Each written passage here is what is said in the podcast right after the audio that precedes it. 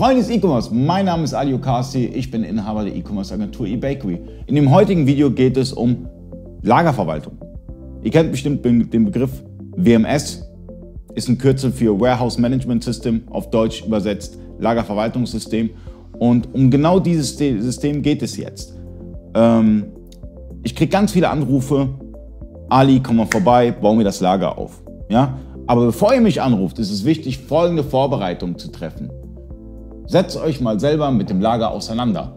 Viele Dinge, die bei euch zurzeit haken, kann man mit wenigen und auch günstigen, kostengünstigen Mitteln ändern.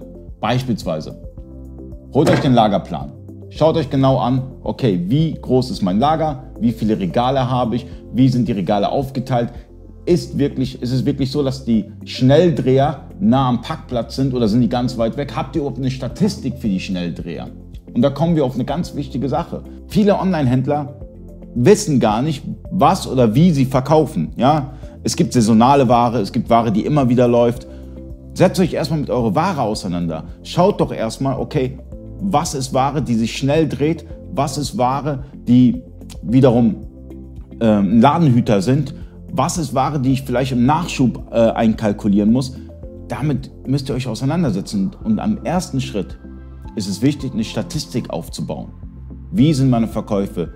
Wie sieht es saisonal aus? Wie verkaufe ich den Artikel im Winter? Wie verkaufe ich im Sommer? Wie verkaufe ich im Frühjahr oder im Herbst? Das sind wichtige Kennzahlen. Ja? Das ist sehr wichtig, um die Lagerstruktur vernünftig aufzubauen. Ja?